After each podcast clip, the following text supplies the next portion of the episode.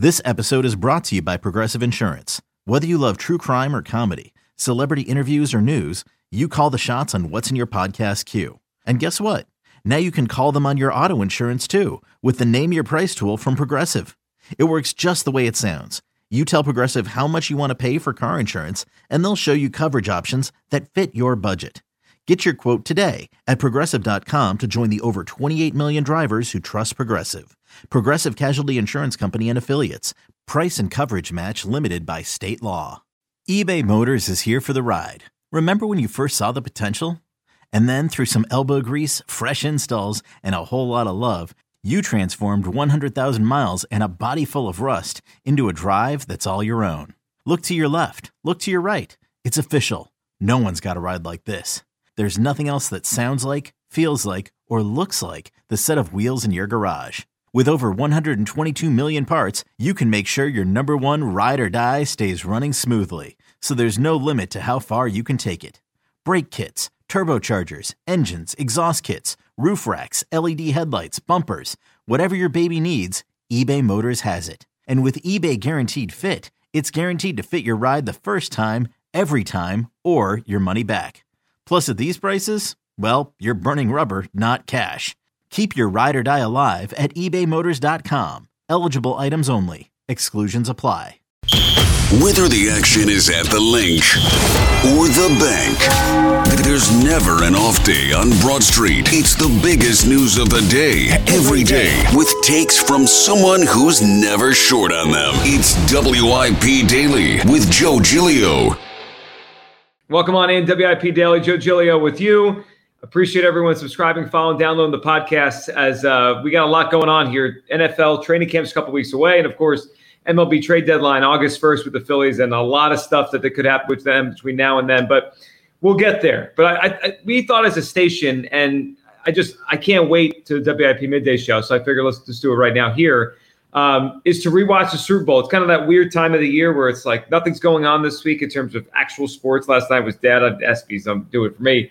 So it's like, all right, what are we gonna watch? So I watched, I rewatched the Super Bowl last night in full for the first time since February, and I thought today just diving into some things I noticed. I felt like a detective going through, but like seeing crime scene another time, one last time, like taking one extra peek at it. You see something different. So I saw a lot of things Tucker, of course, with me on our video feed. I'll bring him on in a couple minutes, a couple times. I'll bring Tucker. I just get his thoughts on different things that I noticed that just to see what, what he thought of of that back then, and and just you know as the months have gone on, how it's kind of sat in his mind. But I want to start with the bad, and then we'll get to the very good at the end. And and really one thing moving forward that I think is a big question mark for the 2023 team, just based on what I noticed in this particular game.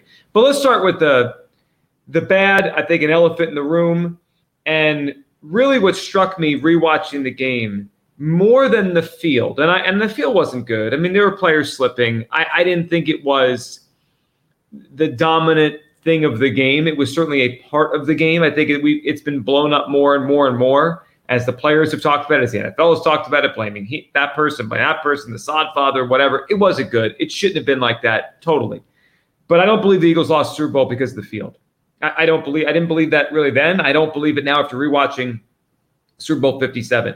What struck me in this game, watching it last night again in full, was how many mistakes the Eagles made. The Eagles played a very sloppy game. And, you know, typically when you say that, I don't think we say that a lot of times in what is considered a great football game. You know, that's where a team loses like 31 14. Like, man, they were sloppy penalties, turnovers.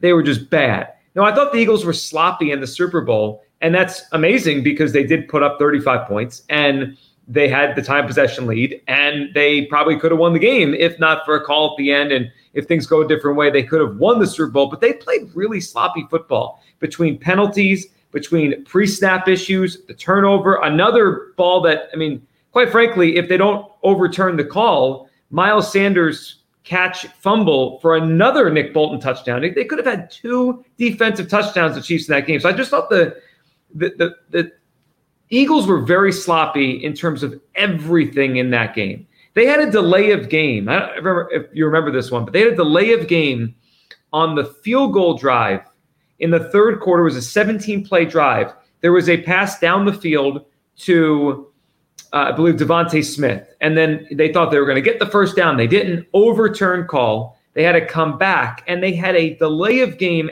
after the review, which feels, in retrospect, it's ridiculous. Like, how do you how are you not ready with a play if you know if that call gets overturned? So it was little things like that. The Sayamalu false start before the Jalen Hurts fumble. The, you know, you rewatch the Hurts fumble, and what I didn't even think about in the moment was he kicked the ball.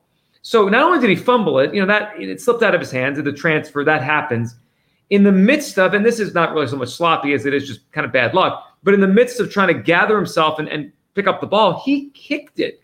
I mean, Jalen Hurts actually like pushed the Chiefs to a touchdown. If he had just fallen on the ball right there, or even if he didn't grab it, but the Chiefs grabbed it right there, it would have been a scrum, it would have been on the ground.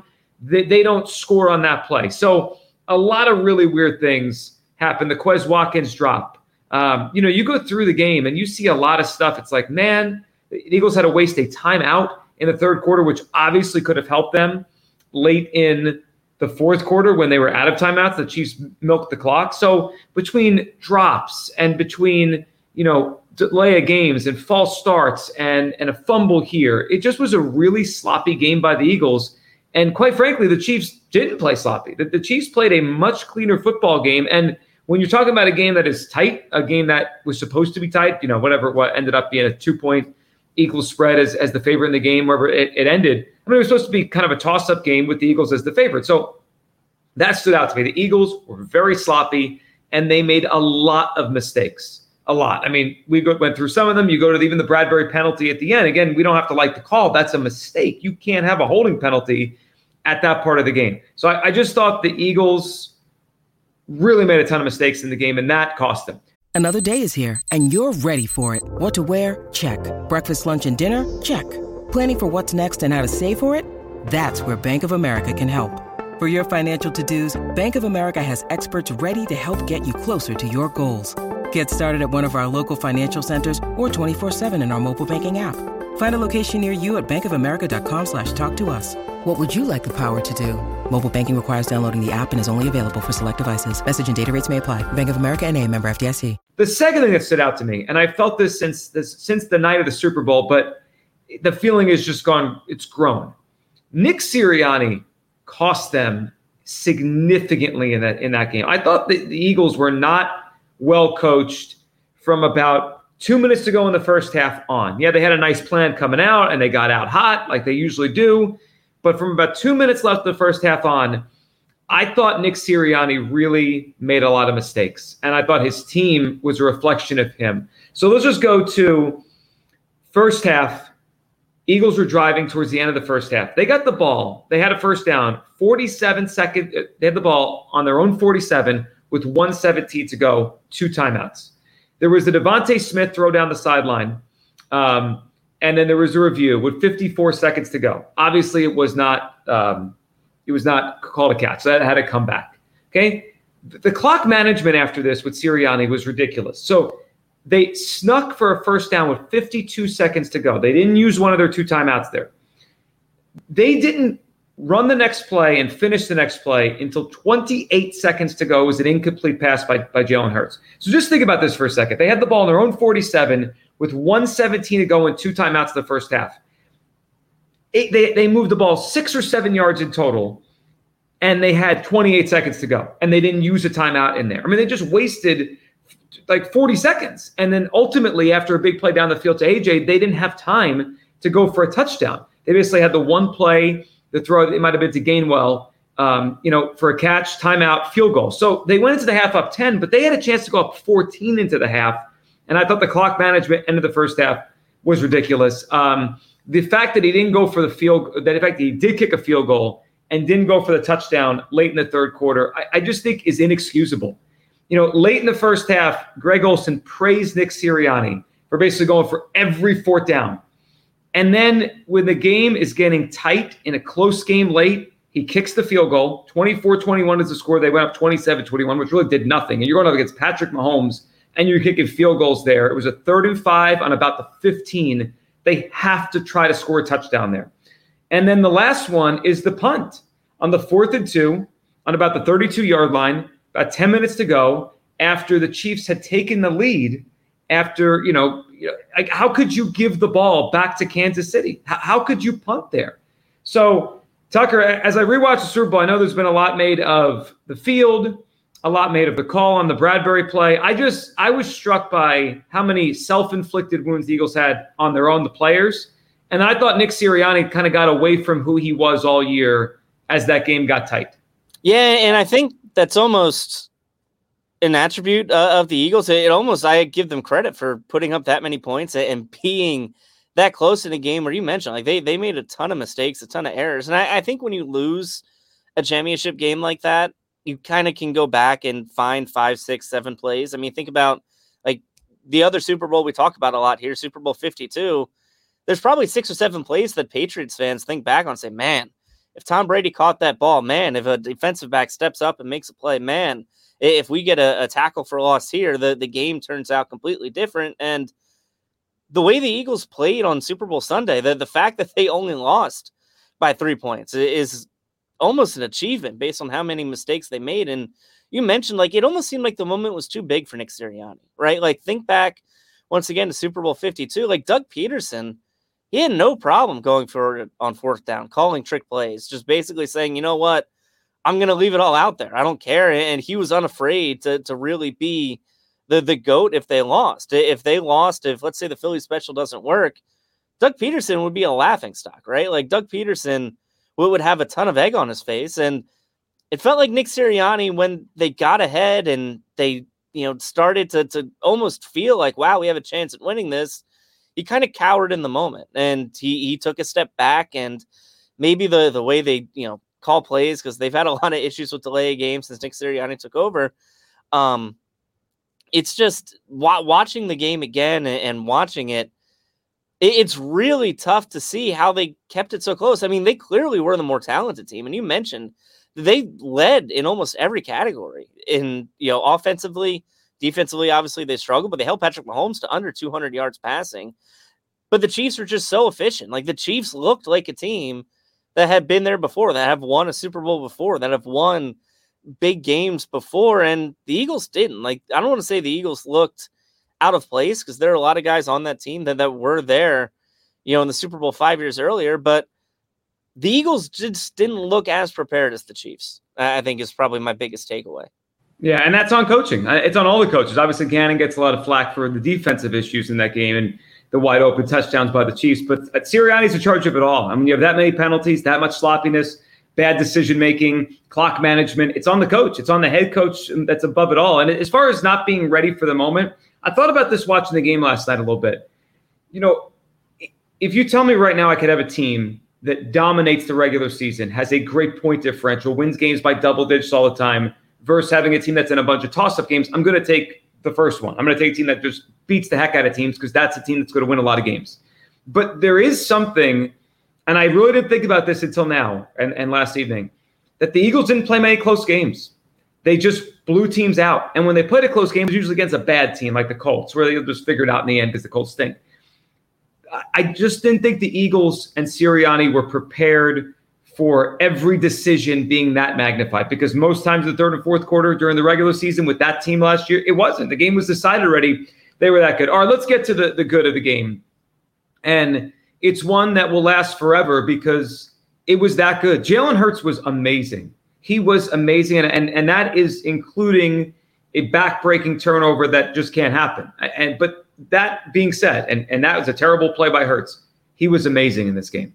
He made four or five plays that I remember saying live in the moment and then again rewatching it like, wow, what a ridiculous play. And they're the kind of plays where, you know, whatever you thought of Jalen Hurts' potential coming in the NFL, potential after his first year, there was a question of how many wow, like, would he be a wow player or would he be an efficient, smart, good, well above average play? Like all those things where I think you could see the path to that. But it was harder until this past season to see, well, where are the wow plays? And he, in this Super Bowl, and obviously last season he made some wow plays, but in the Super Bowl, he made some wow plays. He had the one play where the pressure came and he spun around, you know, from right to left, spun back to the left, and threw across his body to the left as, as Goedert's coming, you know, kind of across the field with him. and he throws it as Goedert's about to get to the sideline right over a defender's hand. Incredible. He had another one on the third and 14 after it was either delay a game or whatever penalty it was in the third quarter. I think it was delay a game. He, he threw the ball in between two defenders to Goddard. Ridiculous. I mean, you can't make a better throw under pressure. I mean, third and 14, that was the kind of play where when he was becoming a starting quarterback, everyone's like, well, yeah, he can run, he converts some third and threes, but obvious passing down, you can't win with Jalen Hurts. Third and 14, there's no more obvious passing down in the NFL. He was brilliant. And then the running aspect of what he did. I mean, Tucker, Jalen Hurts, just to watch it again, he was brilliant in the game. And that two point conversion, I don't think we talk about it enough. Like, I don't know if 90% of the running backs in the league get into the end zone on that. He ran through three Chiefs there. He was ridiculous in this game. Yeah, and we joked about it a little bit during the season. Like he was their short yardage back. Remember the trade deadline? They were thinking about picking up a, a running back, and it was never a, a, big running back. It was never, you know, a, a LeGarrette Blunt type. And it was, well, you know, Jalen Hurts is their short yardage back. And I just watching that game and, and rewatching the Super Bowl, it reminded me of what Vince Young did against USC. And obviously Vince Young won that game, but he was the offense. Like you, you see performances like that in college a lot um, you know, sometimes in big games, but on most Saturdays, you can find a dual threat quarterback who throws for 300 yards, runs for 70, and contributes five total touchdowns. I mean, Jalen Hurts carried that offense. And whether, you know, it was sloppy play, whether it was penalties, whether it was, you know, maybe a, a poor play call or two or a bad matchup, didn't really matter. Like all those mistakes that we just talked about, through his just sheer will and, and talent, he was able to get out of a lot of those situations. And, it's unfortunate that I, I, think the thing that people remember most and, and probably will remember most is, is, that fumble he lost in the first half because I mean I, I just don't think with any other quarterback it's even close. Like I don't think any other quarterback puts up 35 points with everything else that was going on that day. Yeah, he was amazing. I mean, that's the only way to say it. He was amazing in the game, and the Vince Young comp is a good one. The last takeaway I had, and I'm excited to find it out. We're, we're up two weeks, less than two weeks till training camp starts with the Eagles but it's how they replace some of the guys they lost. That there's been a, a feeling, if it just feels like the last three, four months, that the Eagles are just as good or they'll be better this year. And, and that they replaced all the guys they lost. And it's no big deal, some of the losses, because, well, they drafted Jalen Carter in the top 10 and he'll replace Javon Hargrave. And well, Chauncey Gardner Johnson wasn't really that good anyway. And, and maybe they didn't want him here and all that kind of stuff. Rewatching the game, those guys are good players. I mean, Javon Hargrave is a tremendous football player. And Chauncey Gardner Johnson, on, on, a day where their defense didn't make many plays, he made some plays in that game. He made some big plays in that game, coming up stuff in the run. Like, those are good players. And we'll see how quickly Terrell Edmunds, Sydney Brown can replicate that if they even can. And we will see how quickly Jalen Jalen Carter can play at a super high level if he ever can, like Javon Hargrave. There was a part in the game second quarter where I thought it was enlightening about how good Hargrave is and how much they might miss him. Where Greg Olsen relayed a story he was told by Andy Reid, and you know, the pre-production meetings and all that, talking about how good the Eagles defense is and how they present so many problems. And Olsen kind of presented it as he thought sitting down with Reid, he would be worried about Reddick and Sweat, the edge rushers. And the way he framed what Reid told him was, no, no, no the guy I'm most worried about, the guy that makes the whole thing go, is Javon Hargrave in the middle. So that hit me because the Eagles lost one of their best players in the offseason, two of their best defenders off a team that was this close to winning a Super Bowl. And there was a feeling like, ah, it's all right. They'll be fine. And they might, but they might not be as good and they might not be just fine without those guys. Really good players. The Super Bowl was an amazing game. Obviously, a, just frustrating ending and a frustrating second half but it was um, it was interesting that we rewatched for the first time since February. Appreciate everyone listening, watching, subscribing. Back tomorrow on WIP Daily, and of course, don't forget the 94 WIP YouTube page for a video podcast. Myself and Tucker. Thank you guys so much for listening.